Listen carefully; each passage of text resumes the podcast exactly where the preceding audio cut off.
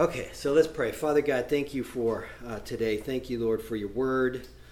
Uh, we know that it's it's the uh, it's the power um, unto salvation, and so um, we thank you for that. And we also know you, that it's it's how you would have us live, um, knowing your commandments, and then also uh, knowing about you. You revealed yourself to us uh, in a special way through your word, and it's by knowing your word that we can know who you are, uh, know your attributes, and um, just know that you are in control of everything is one of your attributes.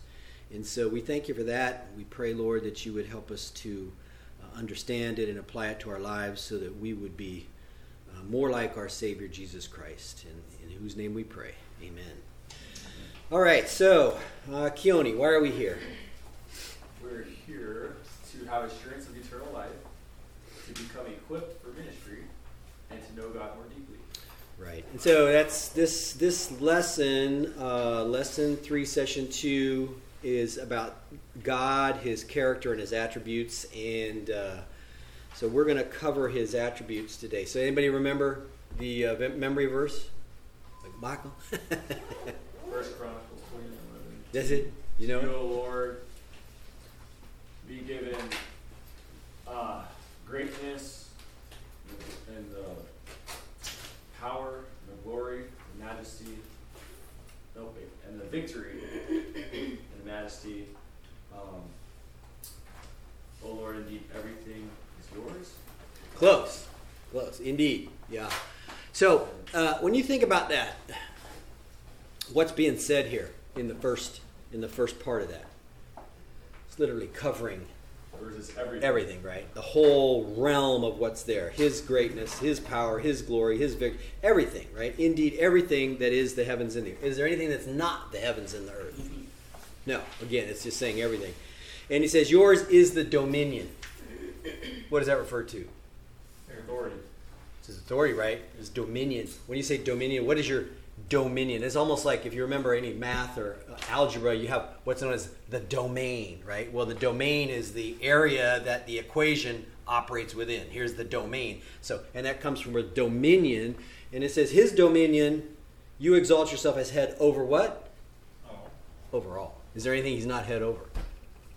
No, he's head over everything. Right? There's nothing outside his grasp. So, we'll uh, we'll do a quiz today. You can write that on the back. So last week, what did we cover? Well, we went over the introduction, the importance of knowing God, how we can know God, and we started with God's attributes. And so we're going to continue that um, until we're not going to cover all His attributes, obviously, but we will we will cover the ones that are typically mm, typically discussed in uh, in describing how God is and relates to us. So, what are attributes? So, uh, we said attribute is a quality or a characteristic that is true about someone. And studying God's attributes allows us to have an, a limited understanding of God's person, even though some concepts exceed the limits of our comprehension and our ideas concerning God, and they need to be as true as possible. Right? Morning. All right. So let's look at some of these attributes. Um, whole, we we studied uh, holiness and righteousness and justice last week. All right. So today we'll probably go through. Uh, 3 through 11. So from sovereignty all the way through to mercy. And if we have time, we'll discuss um, the last three there. Now, this is just some. Can we think of other attributes that aren't on here? How about light? Is light an attribute of God? He dwells in light. He is light, right? And there is no darkness in him. So that would be something that uh, we could discuss as well. Wrath is not on there. His wrath, um, that would be a part of his justice, right? I believe Pink had a whole separate category for, For wrath, Yeah, could have, yeah. But yeah, I mean, you, there's hundreds, if not thousands, of Right. sub attributes. yeah. So an infinite being would have a lot of attributes, right? Yes. Good. So let's talk about his sovereignty. Uh, the word sovereign means chief or highest, supreme in power, or superior in position to others. And sovereignty is God's right to do what he wants with what is his. So, who is, con- who is in control of all things? God is, right? And then who is in control of the entire universe? God is, right? Who holds all things together by the word of his power? God does, right? So then, if God owns everything, does God have the right to do what he wants with everything? Yeah. Yes. He does. And so we'll look at we'll look at some verses that state that very fact. So, God controls the universe. Uh, Kimberly, could you read that for us? Where were you when I laid the foundations of the earth? Declare if you have understanding. Who has laid the measures thereof, if you know it? I'm sorry, if you know it. Or who has stretched the line upon it? Whereupon are the foundations thereof fastened? Or who laid the cornerstone? Job 38. Yeah, so this is God speaking to Job, right? And, you know, he asks these questions. And what do you kind of call this type of a question? Where there's no answer. It's a rhetorical question, right? Is it you, in other words, Job, where were you? Well, Job wasn't yet, right? so he wasn't there. And that was the point is that uh, God is, is explaining to Job that God is, um, God is sovereign over everything. God is above everything. God is in control of everything. And so he says that it's eventually it's God who made everything, and he's describing the parts of the building, and the building is literally the earth and the universe. And so um, I think one of the things he mentions here, if you think about this, talking about the foundations of the earth, uh, whereupon are the foundations thereof fastened? So it, it's a question of what's holding the earth in place. You know, of course, Job has no has no idea, right? But it's it's God, and God is pointing out the fact that his thoughts, his understand, everything is far, far above what Job can understand. But he's making it known to him, which is making it known to us as well, right? Uh, okay, so Psalm 24 1 The earth is the Lord's and all it contains, the world and those who dwell in it. So, there, is there anything left out? Of that description? Everything, right? He says everything. What about this? Is there, have you ever thought about this? Is God owns all the people everywhere, right? Does the earth contain people? Absolutely. Plants, animals, everything. So the earth is the Lord's and all it contains. He contains it all. I mean, He owns it all. He owns all of us, all the people, right? Have you ever considered that before? Have you ever thought about it that way? No. God owns everyone and everything. It's all His. So, you know, it's like that the old saying is you hold on to something like this, it's not yours to hold on. You hold on to like this. Is it God will take it out or God will put it in, right? So all right. The extent of God's sovereignty, He sends forth His word and melts them snow, frost, and ice. He causes his wind to blow and the waters to flow. That rhymes. Yeah, right? I think, I, I think on purpose. so that you may be sons of your Father who is in heaven, for he causes his sun to rise on the evil and the good, and sends rain on the righteous and the unrighteous. Okay, what are these verses talking about here? The weather. Weather. Yeah, right? He causes the snow to melt, right? He causes the wind to blow, right? He causes he causes the sun to rise and set, right? So think about it. What causes weather around the world? This is a deep this so deep statement. The weatherman. The weatherman, they cause it, right? Yeah. I can't predict it. Know, they're always wrong. Yeah. What? So it's like what causes what causes weather? Think about this for a minute. What causes the weather on the earth? His word. Okay, so his word. It and it just. It, it's already happening, but it's literally the interaction of the sun and the rotation of the earth, right? And he's saying, well, if he's causing the, if his word, which is literally everything is held together by the Word of his word of his power, and if he is then responsible or causing the frost, the snow, the ice to melt, the wind to blow, how is he doing that? How is that all happening? It's happening by the interaction of the sun and the earth, the rotation of the earth, the movement of the earth around the sun. That's where your weather comes from. By the way, global warming or climate change or whatever, that all happens all the time and it's all by God, right? Because God controls the weather. Man has nothing to do with it, right? Man can create pollution, you can cause problems, right? But nonetheless, God controls the weather. God's the one who controls the climate. The climate changes when God says it'll change, right? so then, uh, just thinking about this for a minute, if God's in control of the weather, did God or does God control hurricanes? Absolutely. Hmm? Did God control Hurricane Katrina to hit New Orleans 10 years ago? Yeah. Yeah. How about Hurricane Sandy that hit New Jersey and New York? Yeah. How about earthquakes? Does God cause earthquakes too? Technically, is that a weather? Yeah. No. No, I'm just kidding. I'm throwing- Of course he does. Right?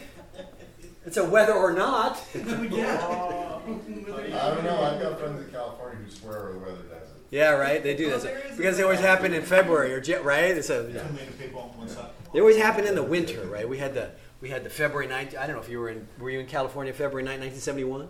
Seven. No, we came just after that. So that was the Sylmar earthquake, and then in 1994 was the Northridge earthquake, and then in 1980, I think 86 or 87, you had the Whittier Whittier Narrows earthquake. It's on and I on. out in Gulf Creek for the Landers, earthquake. That seemed to be kind of winterish, right?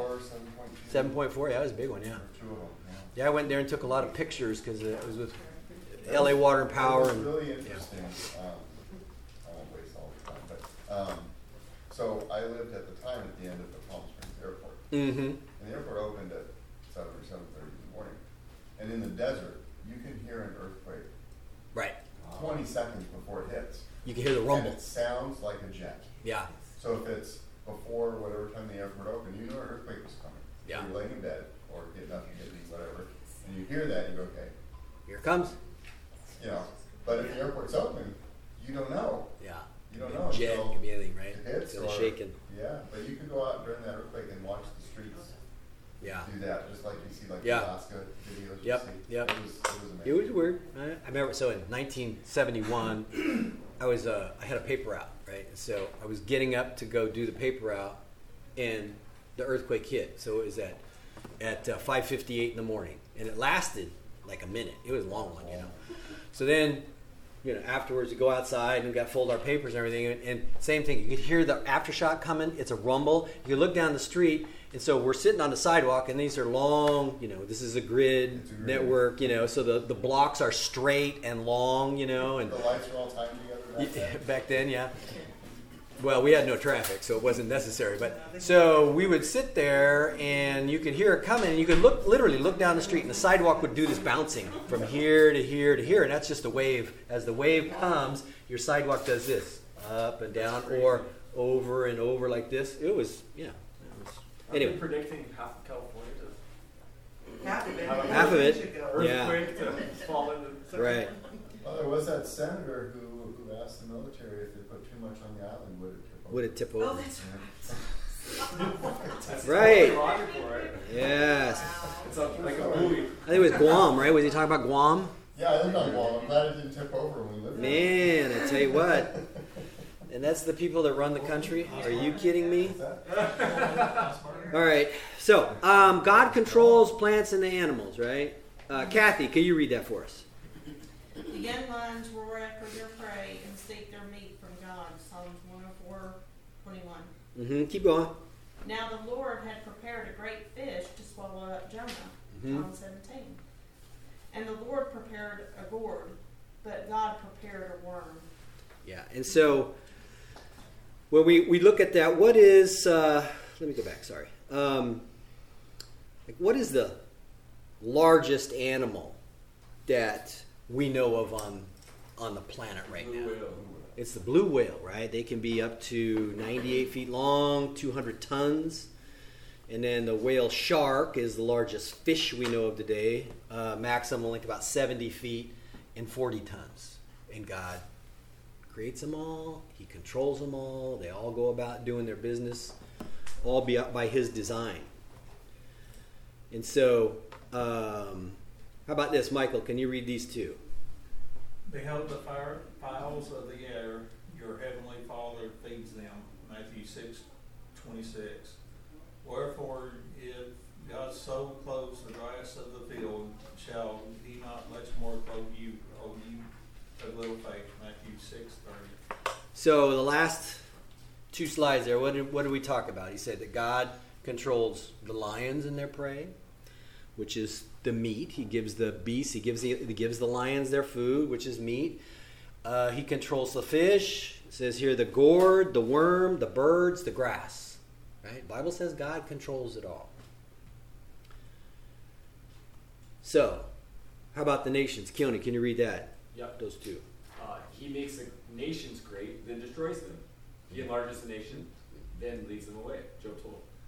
For the kingdom is the Lord's, and he is the governor of all the nations. So he makes the nations great, and he then destroys them. What does that mean? Does any nation live beyond its God's usefulness or the usefulness of it to God?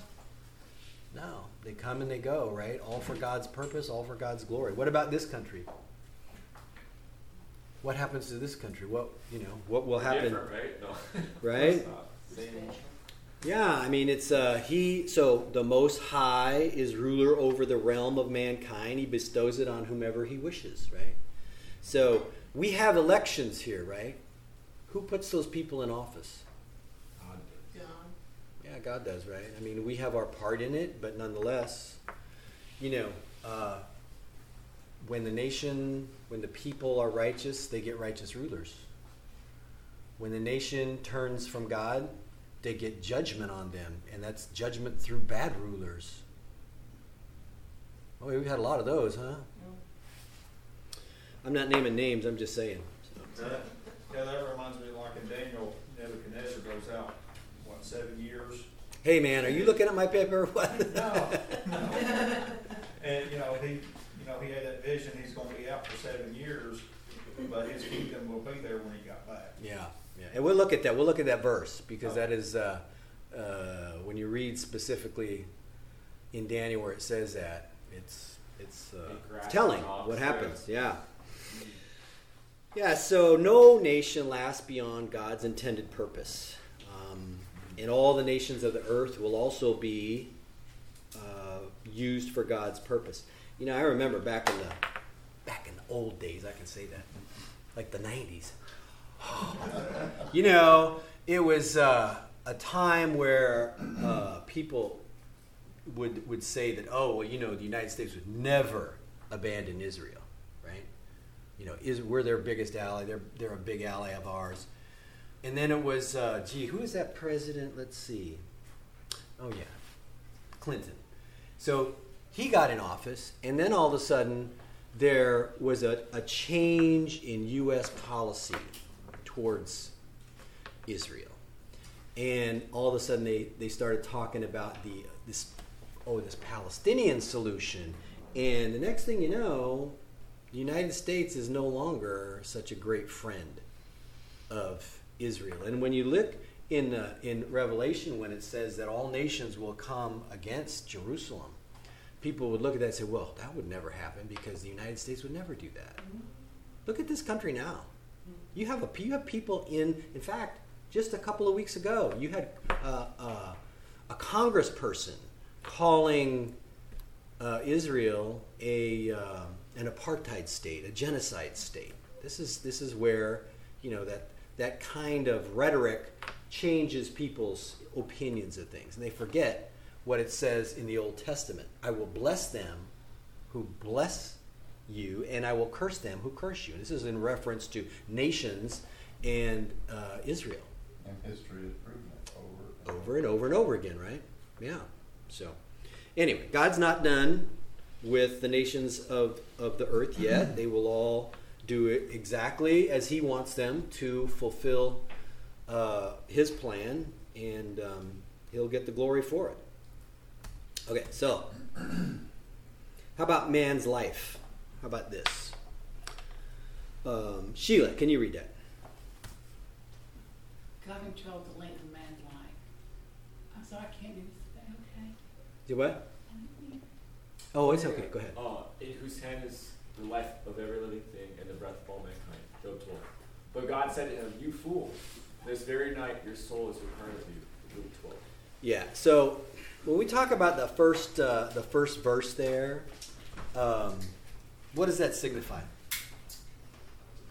Our, our whole life. I mean, Yeah, He's I mean, us the, the breath of everything we have.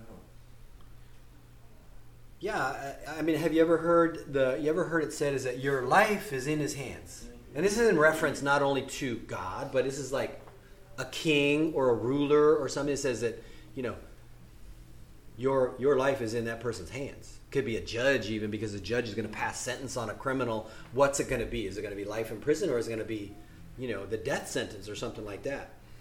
Uh, And then yes, There's a lot of people say that in Genesis where he says he gives man 120 years Mhm. to live.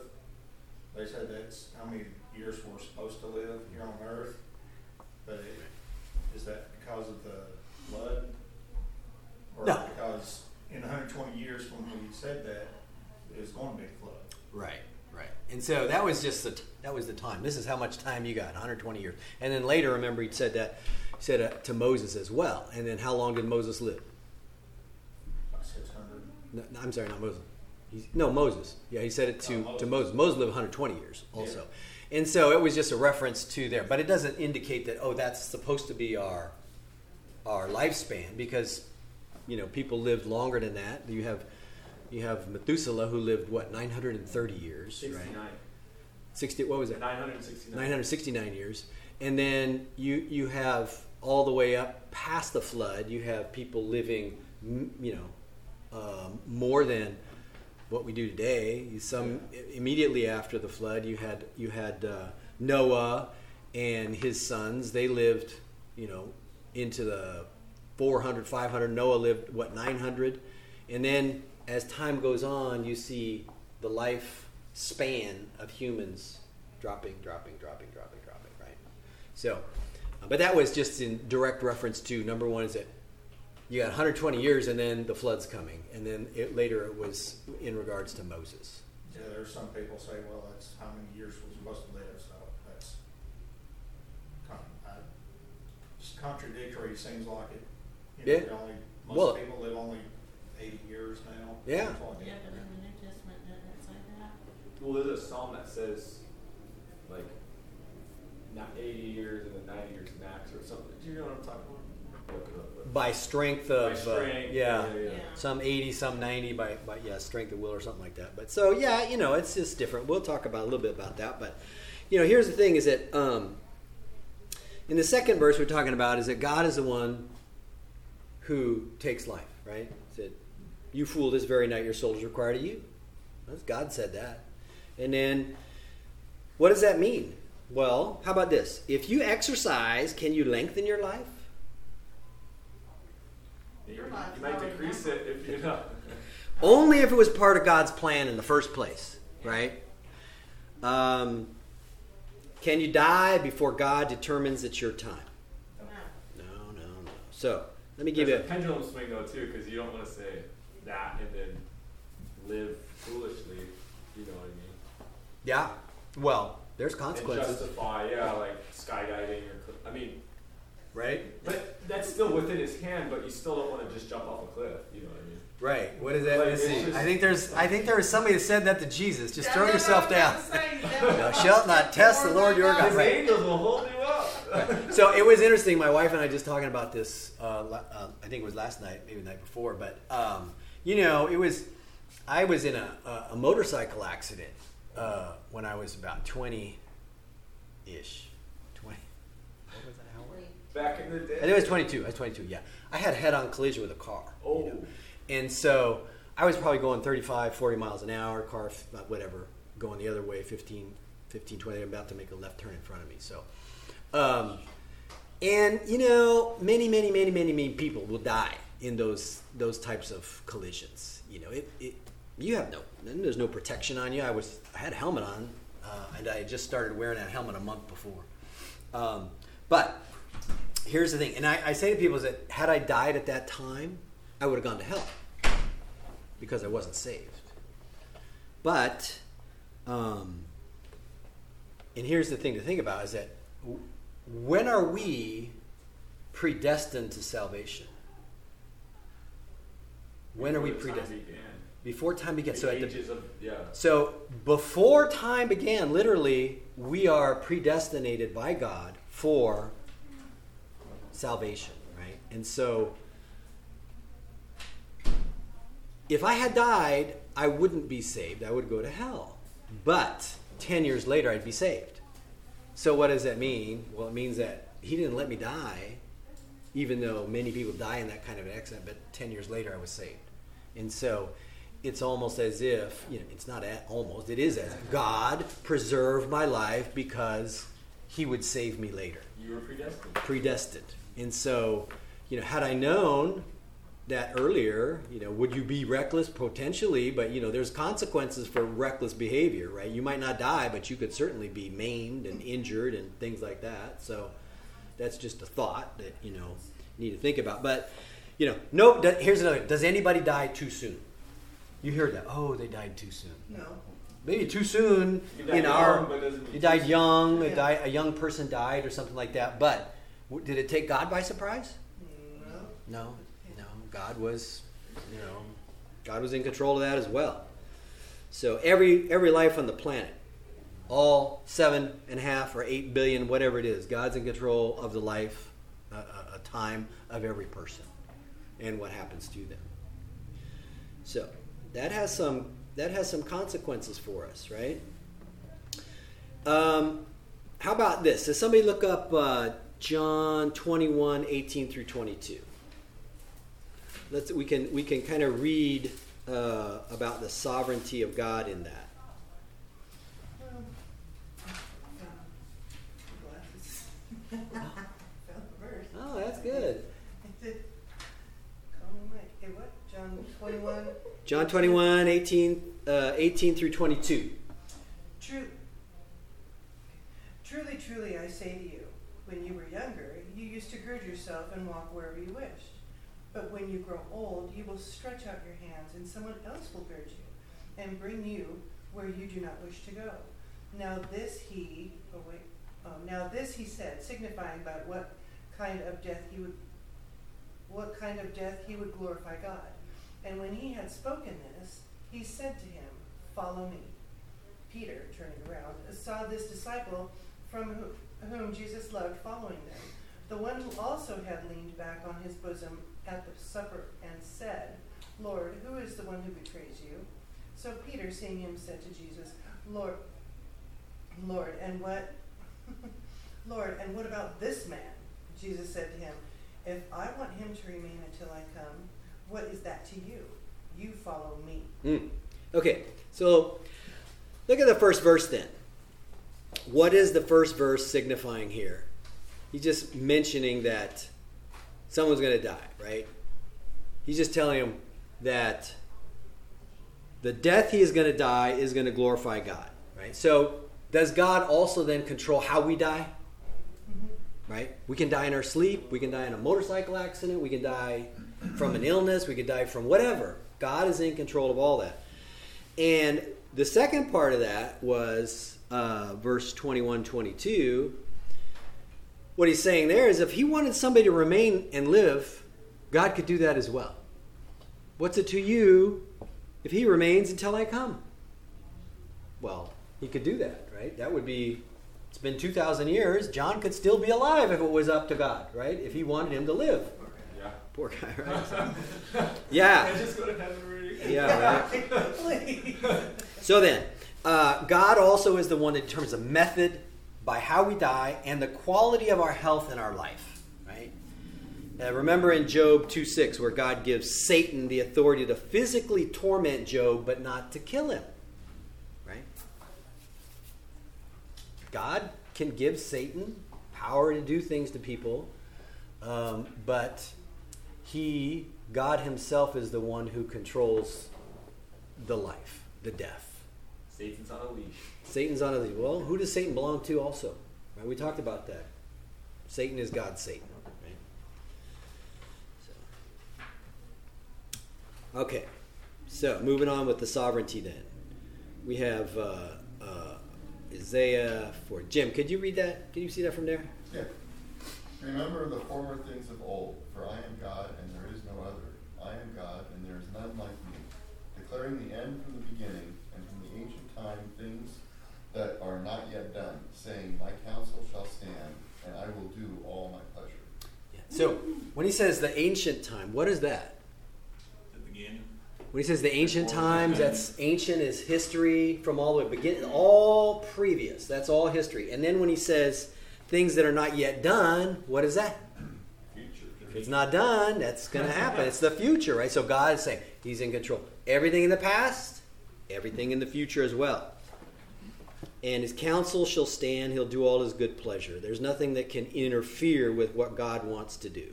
He's in charge of everything, and He has control over everything, and He does everything by His own counsel.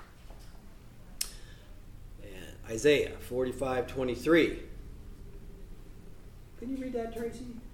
I can read that much better than I can read this. like, uh, I have sworn by myself, the word has gone out of my mouth in righteousness, and shall not return.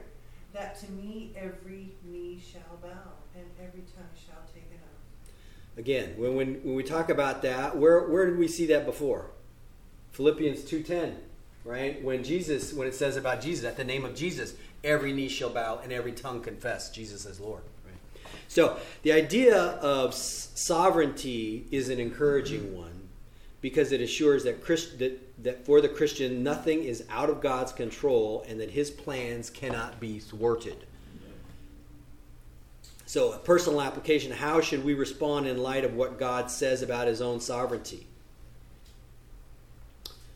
Well, if we think about it, then knowing what um, that God is sovereign over everything, it should give us peace, right? Because why? Well, because God's in control, and who, if God is for us, who's against us, right?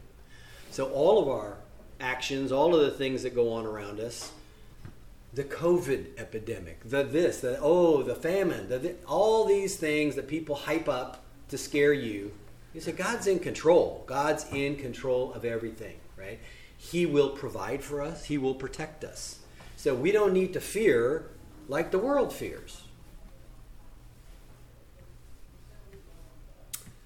Okay, let's move on. How about his eternality? Isaiah 44 6. Uh, Kimberly, could you read that? Um, thus says the Lord, the King of Israel, and his Redeemer, the Lord of hosts. I am the first and I am the last. Besides me, there is no God. So when he says the first and the last, what does that really refer to? It's like the beginning and the end. And what does that span? Everything. From from the very beginning to the very there's nothing that it doesn't doesn't uh, uh, doesn't span. So if God wrote the story, God is in control of the story, God is at the end of the story, he is before and after, he's eternal. There was never a time there was not God, and there will never be a time when there is not God. Think about that. That's a hard concept to understand Because we're finite. because we are finite, yeah.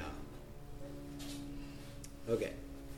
And there's other verses here that you can look up where he says first and last, Alpha and Omega. Isaiah 43:13. Indeed, before the day was, I am he, and there is no one who can deliver out of my hand. I work, and who will reverse it?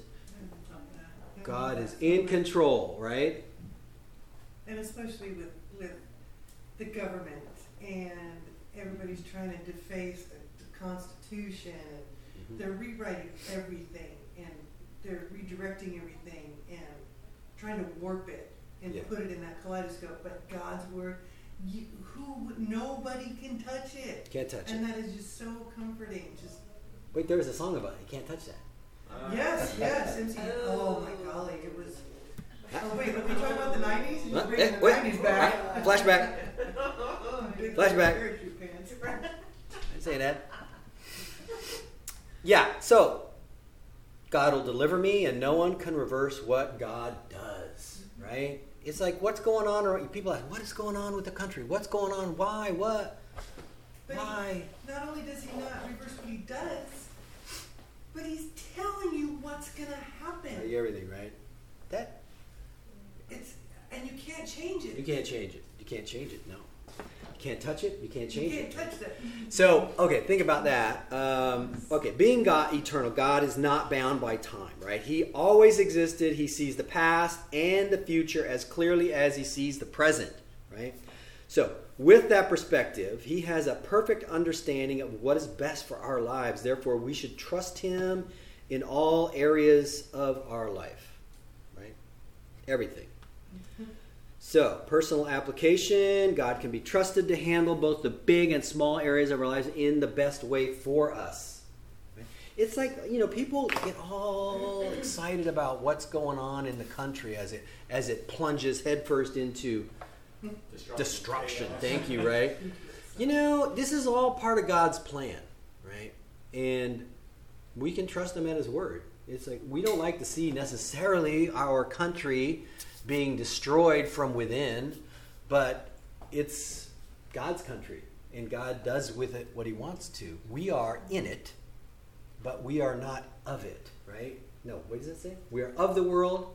No, we are in the world, but we're not of the world. Same thing. We're in the we're not of we are citizens of heaven. Right? So we're here for a purpose though. What is that purpose? To glorify God. To glorify God, to enjoy right? Him forever. To enjoy from that's right. That's the catechism, right? But the other thing is that while we're here, we have the opportunity to make an influence on those around us, right? Is it you know, it, people think, "Oh, you know, we're a Christian nation." Is that true? Is that true? Whoa, we're a Christian country. No, no. How do you define that, even, right? No. I would say that our Constitution is based on Judeo Christian values. The Ten Commandments are posted in many places in, in uh, courts around the country. But to say, oh, you're a Christian nation, I don't know how you can say that. Uh, is the predominant, is, is, are people predominantly Christian? No. Well, I don't think so, right? Because what is the way? It's You have to it's narrow, right? Narrow is the way to heaven, and broad is the way that leads to destruction, and many that find it. And so, when you look at the country, how many are saved? Well, that's also not Few. enough. Right? 33 million. There's right. Enough. Well, I'm, it's God's job. it's God's job to know, but the, the point is, is that you know the Christian values that are in the country benefit the entire nation. When those Christian values are continually compressed and shrunk, and sin abounds, then the entire nation will suffer, right? Because it's God's judgment, right? And unbelievers can can um, obey laws that are established on Christian principles, and as a result, everyone in the nation benefits.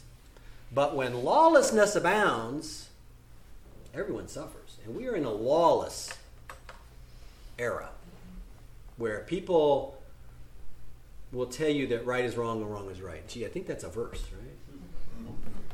I don't even know the Whoa. from the right. Right? Yeah. So anyway, well, yeah. But the good thing is this immutability. What does immutability mean? Unchangeable. Right? God never changes in his nature or purpose, right? So then, Malachi. For I am the Lord, I do not change. Therefore, you are not consumed, O sons of Jacob. Praise God. Right? So God, God doesn't change. People change, but God does not change. Right? Hebrews 6, 17 and 18. Michael, can you read that one? Thus God determined to show more abundantly to the heirs of promise the immu- immutability of his counsel confirmed it by an oath, that the, that by two immutable things in which it is impossible for God to lie, we might have a strong consolation who have fled for refuge to lay hold of the hope set before us. So, isn't it great to know though that God doesn't change, right?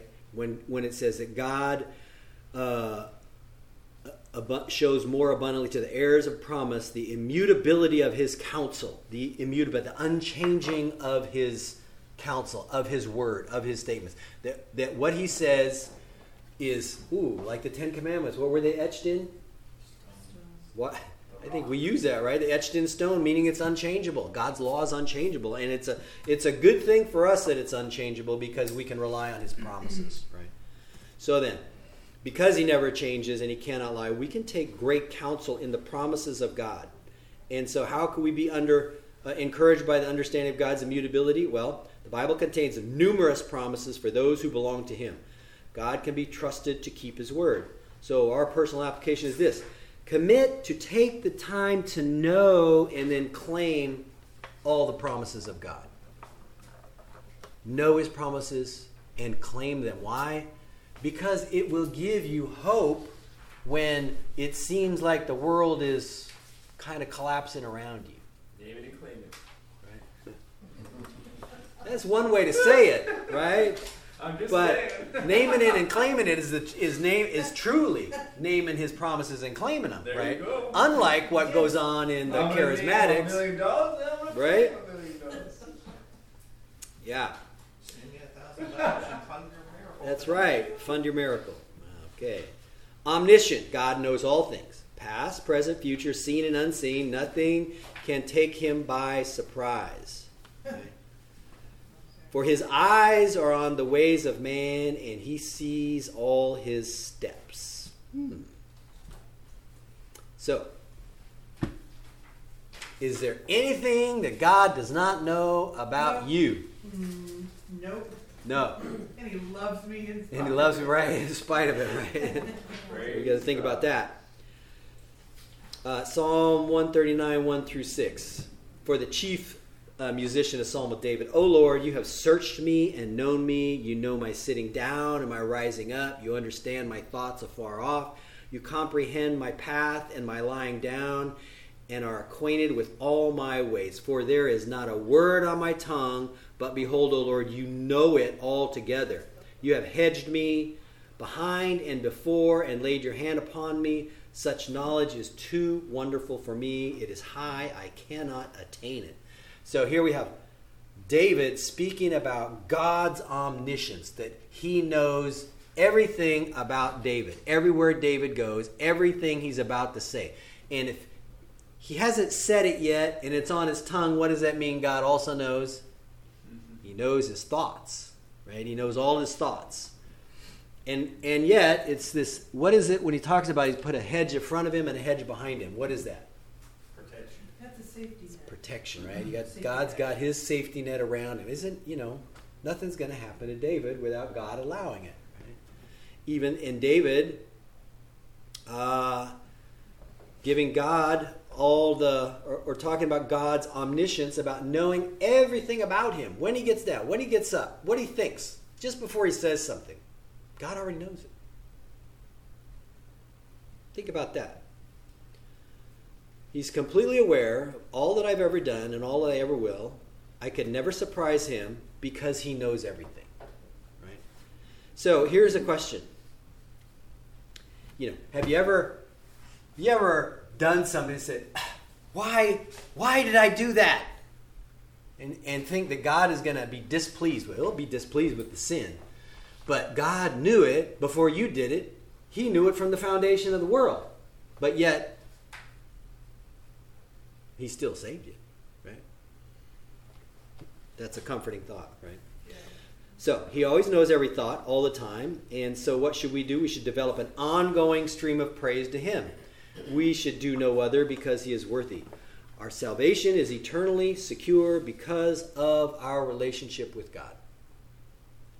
Not because of something you do or don't do. It's God who already did it for you. And so for us, you know, we are to be obedient because of that. We are to show that, literally show that gratitude by, by obeying Him, demonstrating our love to Him. Omnipresence. So God is everywhere in the universe all the time. The eyes of the Lord are in every place, keeping watch on the evil and the good. And then also in Psalm, there's no place you can hide. Where can I go from your spirit? Oh, where can I flee from your presence? If I ascend into heaven, you are there. If I make my bed in hell, behold, you are there. So just a thought right there. I want to stop for a minute. When we tell people sometimes uh, what happens in hell, you go to hell and we say, sometimes people say, away from the presence of God. Are we, is that really correct? No, God is there. Why, what is really there? The presence of in hell. His judgment. His judgment, his full, the full wrath of God is there. What is what is absent from them in hell is mercy. the mercy, the grace that they experienced on the earth. When they're in hell, they will get nothing but the full wrath. So God is there. What is absent, though, is all the benevolence that they had while they were on earth. Isn't that Hebrew word Sheol, like which is like the holding place before? Like it's not really referencing the eternal state of hell, right? Um, the uh, If I make my bed in Sheol, if I make my bed in hell, yeah, you know, you could say Sheol. It's going to be the same, right? The people that go before they get their their uh, the bodies that are going to be fit for them for eternal destruction. They'll be in Sheol, and then after that, when the great white throne judgment take happens, and they're cast into the to the lake of fire, you know, they're going to be there with their with their specifically made bodies to endure the torture. And they'll, where the worm doesn't die, this is the conscience.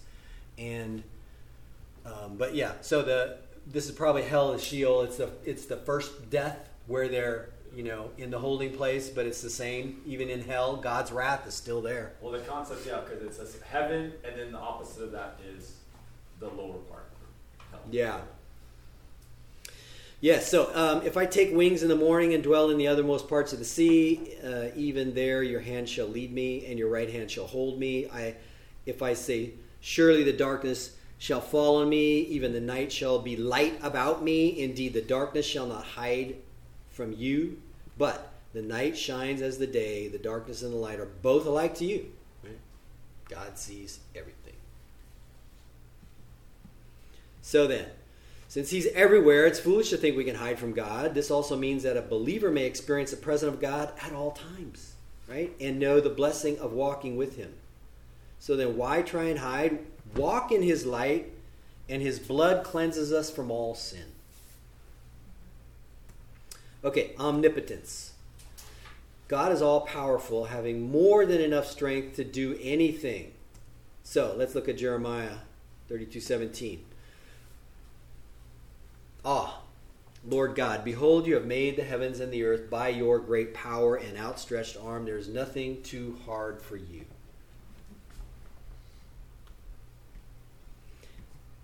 People like to limit God all the time, right? Because they put this human, mm, the human experience that we have onto God, and they don't remember that we are not like God, right? God is omnipotent. He is all powerful. He can do anything. But yet people tend to want to limit God and what his abilities are. Right? And that's an improper way of thinking about God. Revelation 9 6. Kathy, can you read that? As I heard, as it were, the voice of a great multitude, as the sound of many waters, and as the sound of the mighty thundering, saying, Alleluia, for the Lord God um, omnipotent reigns. Reigns, right? Omnipotent. Omni meaning all and uh, or, or I said Om meaning all omnipotent power, so all powerful, and He reigns, right? So God, this is in Revelation. This is towards the end of um, of the book there, and and they're singing and they're talking about God's power. You know, it's He is in control of everything. So then, how do you answer the the, the teenager who says, if it's if God is um, is is all powerful and can do anything, can He lift a rock that He can't? I mean, can He make a rock so big He can't lift? Of course not. Right? What do you say to that? Because they always kids bring that Well, up all the time. tell- this is, I was asked that, and this is what I get. When you can tell me for, for which purpose he made that, I'll give you an answer. Well, that's that's good too. That's a good that's a good response. You know, throw it back on it. But it's a, what you say is that is a nonsense question. Okay, it's a Like, silly question, right? Does that you know? I like that one. though. You think about that, right? No, he doesn't. So God is omnipotent, seen in His power to create. We saw that in Genesis one one. His preservation of all things. We see this in, in Hebrews one three. Right? Is that who being the brightness of His glory and the image, uh, express image of His person, upholding all things by the word of His power. When He had by Himself purged our sins, sat down at the right hand of the Majesty on high. So then, and we also see that in his providential care for us, right? The steps of a good man are ordered by the Lord, and he delights in his way. Though he fall, he shall not be utterly cast down, for the Lord upholds him with his mighty hand. Right? Isn't that interesting? The steps of a good man are ordered by the Lord. Do you ever think about that? Is that God keeps us on the straight and narrow, right? And that uh, even if a man falls, what is that fall? Is it is it fall as in he tripped and fell, or is it he sinned, right? But nonetheless, is that God upholds him with His hand. Right? I mean, that's comforting. That's a comforting thought to know, right? Okay, so then we talk about His uh, His omnipotence. Do not fear, for I am with you. Do not look anxiously about you. For I am your God, I will strengthen you. Surely I will help you. Surely I will uphold my righteous right hand. So then, what can uh, you learn from Isaiah 41:10? Personal application is this: do away with fear. Right? God is in control, right? He has the power to do anything. He will always be with us. He will always strengthen us. He will he will help us. He will uphold us. Okay, how about God's love? So, God is love. His love is unconditional. It's not based on the loveliness or the merit of the object. Right? So then, you mean if I do really good, he'll love me more? No. If I do really bad, he'll love me less? No. God's love is unconditional, and we actually can't measure it with our own human understanding? But he describes what it is in John 3:16, right? Does anyone know that one? He so loved the world, right, that he gave his only begotten son that who shall ever whoever believes in him shall not perish but have everlasting life. Okay, so you know, we we read that and we see it and we hear it so many times, but we don't understand the depth of what that means. Right? He loved the world, he gave his son. You know, I mean there's you know the other verse in the Bible when God when Jesus says that uh, no love has, no no no greater love no greater love has this than a man lay down his life for his friend right so to understand the idea of sacrificing self for somebody that is the example of love but in this case you know here's god the father who is with god the son for eternity and god the son then becomes incarnate to go and die on the cross and not only that, but God the Son, as He's doing that, is going to have all the sins of the world placed on Him, and the wrath of God is going to be poured out on the Son. So it's not just, oh, He sent His Son to No, He sent His Son to die so that God could punish Him in our place. And the punishment that, that Jesus took, we could never understand that. We don't understand what that means. Um, we understand what punishment is. We've been punished before, but to the extent that Jesus was punished, we have no idea. Know, they used to, you know, feudal times back when you had, uh, you know, well, you still have kings, but I mean, when when the monarchs were active and you had a, a, a king who was a child, and the child got in trouble, they would not spank the child because the child was king. So they would spank the whipping boy. So the whipping boy was a substitute.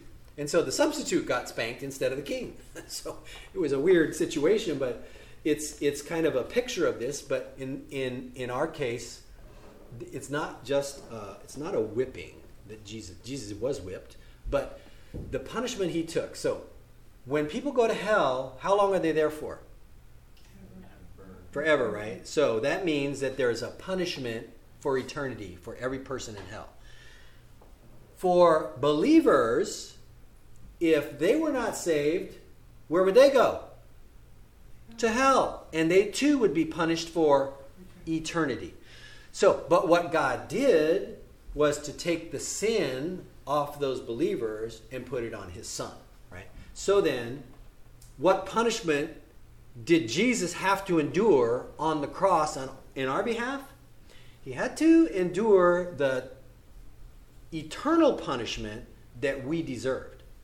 So you have to ask yourself the question how then, how could God the Father place an eternal or eternity of punishment on God the Son in a three hour time period? He can only do it if Jesus is an infinite being. So God the Father is able to place an infinite amount of punishment on an infinite being in a three hour time frame. What was that punishment like? I don't know. Well, he said in the garden, "Please take this cup from me." I mean, so he knew it was great. He said, "Not my will, your will." Yeah, he knew. He was sweating he was blood. sweating blood, drops, great drops Yeah. of blood. He knew what it was going to be. It was going to be. Uh, it was going to be trying time for him. I think even more so was he was more concerned about the separation from the Father that had never taken place. This is like, you know, you lose your right arm and it's separated from you, and you've had it all your life, right? How do you feel about that? Well, Jesus is going to be separated from God, who had been eternally in perfect communion up until these three hours on the cross. Which is a said- crazy concept because that doesn't mean the Trinity ceased to exist, right? Now. No, the Trinity still existed. Yeah. But- But what does it say about God? God says, "Thine eye." It says about God, "Thine eyes are too pure to look upon evil." Right? Right. And thou count, Right. thou canst not look upon evil with favor. In Ecclesiastes, right? So then, when it says that Jesus is on the cross absorbing all the punishment for us, what happened? He's sin. God cannot look upon sin with favor. And so he turns his literally turns away from the Son, that separation, and God's God the Son on the cross says what? My God, my God, why have thou forsaken me? Because our sin is placed on him. I mean, that alone is a horrific thought that he's separated from God the Father. But then on top of that, the punishment from all believers for all eternity is placed on him in that three hours. That's what that means when it says that for God so loved the world, he gave his only begotten Son. So, so when we talk about God's love, he also died for us, right? In that while we were yet sinners, he demonstrated his own love towards us, in that while we were still sinners, Christ died for us.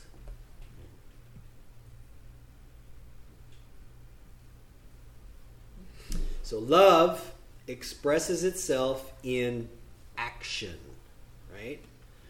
God is our example. He demonstrated his love for us in sending Jesus to die in our place, right? That's uh, uh, 2 Corinthians 5.21. He, God, made him who knew no sin to be sin on our behalf that we might become the righteousness of God in him.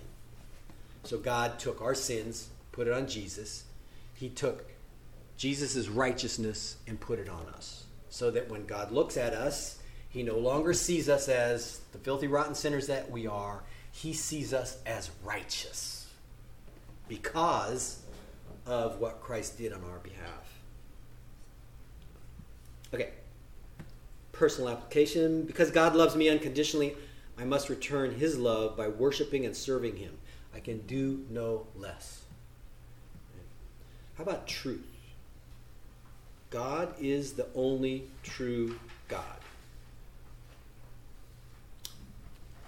Psalm 31 5 says, Into your hand I commit my spirit. You have redeemed me, O Lord God of truth. Right? And in the I think in the in the New Testament, Jesus also says that your word is truth. His truth endures. For his mercy, kindness is great towards us, and the truth of the Lord endures forever. Praise the Lord. So God's truth is above all. He is truthful, even if all men are found to be liars. By the way, are all men liars? Right? Oh, yeah. All men are liars, right? Even if they've never told a lie, they're liars, right? Why? Because they're not living all the way according to God's truth. Yeah, they can't, right? We're not truth. right? And, and in John, what does it say that uh, who is the liar? So we, we have a verse that says no liars will enter into heaven, right? What is a what in the definition in in, in uh, First John? Who is a liar? Denies his son. Is a liar is the one who denies the Son, does not believe Jesus Christ, right? And so all men are liars. We were all that way before we're saved, right? So that when it says is that, you know, uh, even if all men are found to be liars, well, we are all liars, okay? And even if you've never said a lie, when you didn't believe in God, you're defined as a liar. But uh, you could also say this in in James it said, "Whoever for whoever shall keep the whole law, but yet stumble in one point is guilty of all." So therefore, we've guilty of broken broken. If we've only broken one part of the law, we've broken it all. So then, how should we live in light of this? God's word has and will always stand the test of absolute truth. So we must align our thinking and behavior with it no matter how we feel. So, what does that say though about God's word, the Bible? You know, this is a big sticking point for people a lot of times is when we talk about Genesis, right? They want to say, "Well, I believe I believe everything after, you know, Genesis 3." You know, the rest of that is allegory. It's it's stories, it's myth and to fables. Go to the Creation Museum. Yeah. Um, it's- it's so true. It's, you gotta believe His word. right? So, you know, it's like if somebody doesn't want to believe that part of God's word, where do they start believing it? You know, and then why do they if if they're picking and choosing that the first part isn't true, then how do you know the last part is true? Exactly. Six So- literal days. Six literal days, um, and so, you know, the the I. By the way, they would never, never, ever question before 1850s. What happened in 1850s? Darwin. before Darwin. There was a guy by the name of Charles Lyell, and he was a geologist, and you know he was the one looking at all of the layers of rock and said, "Oh, each layer represent represents a year of flood and dust and whatever." And so he counted them and said, "Oh, the Earth is millions and millions of years old," and that played right into Darwin because Darwin, he who actually was initially, I think, in a seminary, rejected became a hater of God, or he was always a hater of God. Um, but then he wanted to demonstrate that the Bible was wrong. And so, oh, this plays right. And so then it's the, you know, he comes up with his idea of evolution and species develop over long eons of time.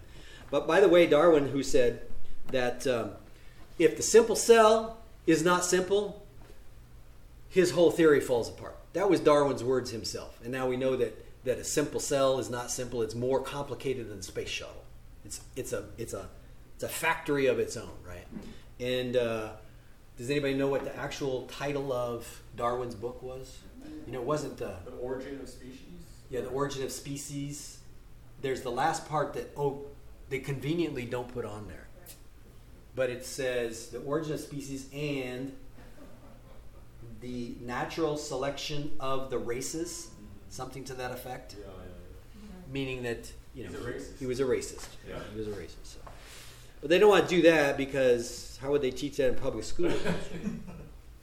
so. Mercy. You know, God's great mercy is is the practical expression of His compassion to those who have opposed His will. Right? His mercy means we do not get what we deserve. Right? And grace is getting is getting something that we haven't earned, right? Grace, if you want to just the word G R A C E, God's riches at Christ's expense. That's his grace towards us. So then, Psalm um, Psalm 145, 8 through 9. Can you read that, Kimberly? The Lord is gracious and full of compassion, slow to anger and great in mercy. The Lord is good to all, and his tender mercies are over all his works. Thank you. Yes. Uh oh. Sometimes you know you get the wrong button and you never go back. Hmm. So then, Psalm 133 and 4 If you, Lord, should mark iniquity, O Lord, who could stand? But there is forgiveness with you that you may be feared. So then, personal application. All praises due the Lord for his great mercy. You know, we don't get what we deserve. We deserve death, right? But he is gracious, he is merciful. He allows us to continue on. He loves us. So, application in light of the attributes of God we've discussed, how will you be affected? Well, knowing his attributes should drive us to worship him. Our prayers should be filled with praise and thanksgiving. Right? How would you respond then to a major trial in your life, such as a death of a close loved one? An accident that leaves you physically disabled? How do you respond to these things? Well, we know that God's in control, right? And when it seems that God's forsaken me, I must remember that He has a purpose for each event and thing in my life, and that even in death there is victory. That in the great tragedies of life, His purpose is always to do good to His children. And su- such assurance is overwhelming to us. Right? So, um, what do we cover today? God, His characters, and His attributes. And there's a couple we didn't cover. Um, at the at the like twelve, let's see, twelve is infinity, transcend. Sentence. Tran, I'm upside down. Transcendence. Transcendence, yes, and and um, immanence, immanence. And so these, I just quickly give you a quick uh, um, description on those. Transcendence means to exist above and independent from, right? To rise above and surpass, succeed. By this definition, God is the only true transcendent being. The Lord God Almighty in Hebrew, El Shaddai, created all things on earth, uh, beneath the earth, and in the heavens above. He, yet He exists above and independent from them all. So all things are upheld by the by His mighty power. Hebrews one three. Yet uh, He is upheld by Himself alone. The whole universe exists in Him and for Him, that He may receive all the glory, honor, and praise. And then immanence. The immanence of God means that he is knowable, perceivable, or graspable. For example, Jesus Christ is God incarnate, which means in the flesh, and therefore he was immanent in the first century among those who knew him, perceived of him, or experienced him with one or more of their five senses. So those are two. Any questions on all these? We could study God's attributes for a long, long time and never, never be fully fulfilled.